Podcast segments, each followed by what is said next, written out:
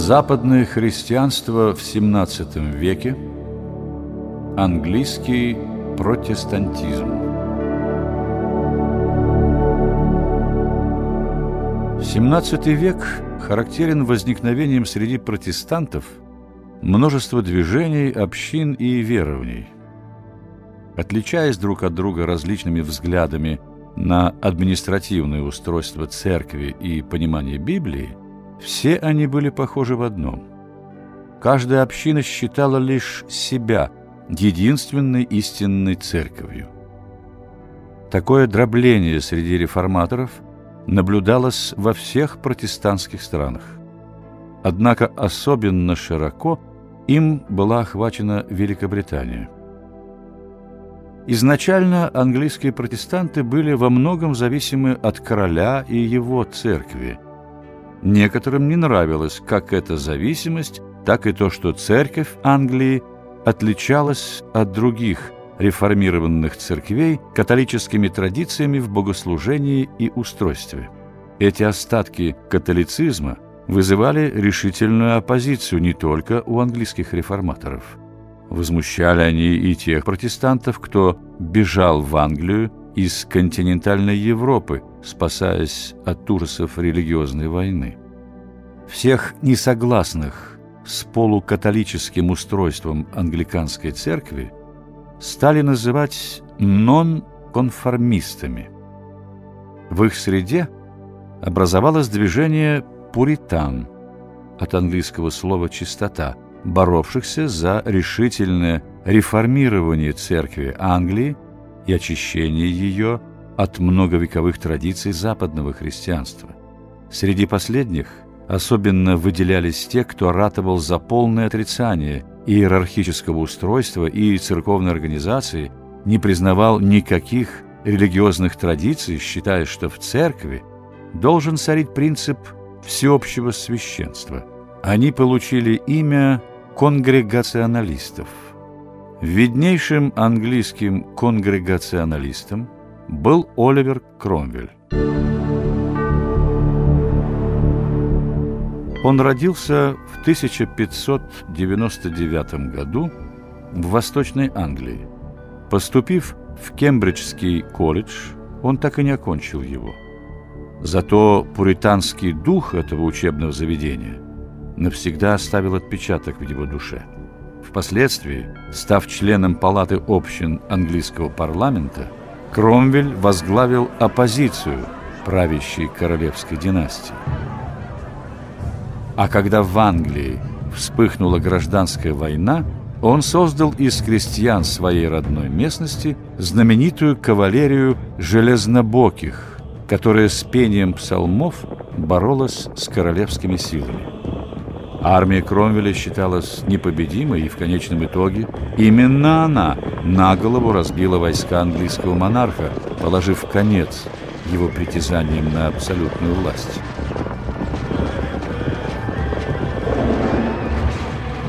Англия стала республикой, а Оливер Кромвель ее первым и последним президентом.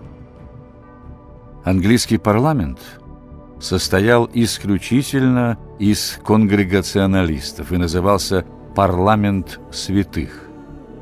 Каждое его заседание начиналось с богослужением. Все речи в нем носили характер проповедей.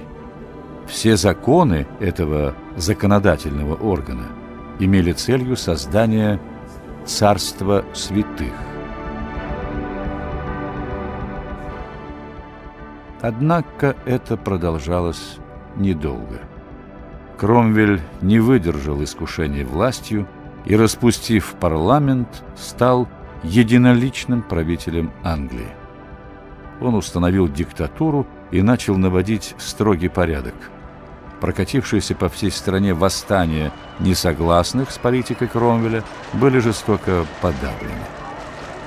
После его смерти в стране начался настоящий хаос – Вновь созванный парламент испугался беспорядков и призвал на трон Карла II, сына казненного Кромвелем короля. Первым указом нового монарха было объявление Оливера Кромвеля государственным преступником. Согласно английским законам, его тело извлекли из могилы, повесили, а затем четвертовали. Война в Англии и новые гонения заставили протестантов, не желавших отстаивать свои убеждения с оружием в руках, бежать в Америку. Движущей силой христианизации Нового Света таким образом стали свободолюбивые английские реформаторы-пуритане. Каждая религиозная община, группа или движение селились в отдалении одна от другой, пытаясь строить на новом месте свой идеал церкви и государства. Именно в Америке появилось понятие «деноминация» для характеристики церкви, потому что господствующих государственных церквей там не было, как не было и самого государства. По деноминациям образовывались штаты, соединившиеся затем в одно государство. Так, к примеру, штат Рот-Айленд был основан баптистами. Эта протестантская деноминация отрицательно относится к детскому крещению. Основатель баптизма, не признавая своего крещения во младенчестве, заново крестил себя сам. В штате Пенсильвания проживали квакеры, от английского слова «трепетать». Имя этому штату дал организатор и распространитель этой деноминации Вильгельм Пен. Квакеры отвергли все церковные традиции и богослужения, оставив одну только Библию. «Нет истины ни в одном вероисповедании», — говорил основатель квакеров. «Человек должен черпать ее в своем сердце по непосредственному откровению от Святого Духа». Собрание квакеров проходит в глубокой тишине — они углубляются в чтение Библии и ждут вдохновения свыше. На кого найдет вдохновение или, по словам квакеров, трепет сердце, что нет уже сил хранить молчание, тот опускается на колени и начинает громко молиться или проповедовать. Последователи малочисленных групп, таких как социане, менониты, пиетисты, гернгуты и подобные им деноминации образовывали округа и города. Самой же многочисленной деноминацией, обосновавшейся в Новом Свете, стал методизм. Он возник из небольшого кружка протестантов, целью которых было достижение истинного благочестия через молитву, изучение Библии и дела милосердия.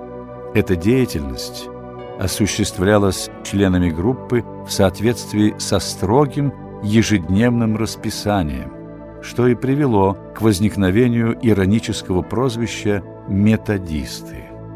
И если сами методисты именовали себя «клубом святых», то хулители называли их «библейской молью». Далеко не все протестанты Старого Света принимали их принципы.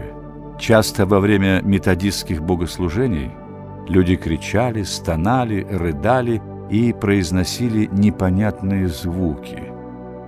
Все это отпугивало людей, привыкших к более традиционному религиозному самовыражению.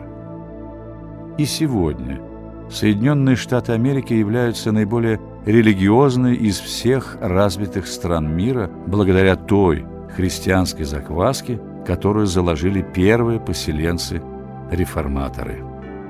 Согласно современным исследованиям, большинство населения в Соединенных Штатах считает, что религия играет очень важную роль в их жизни.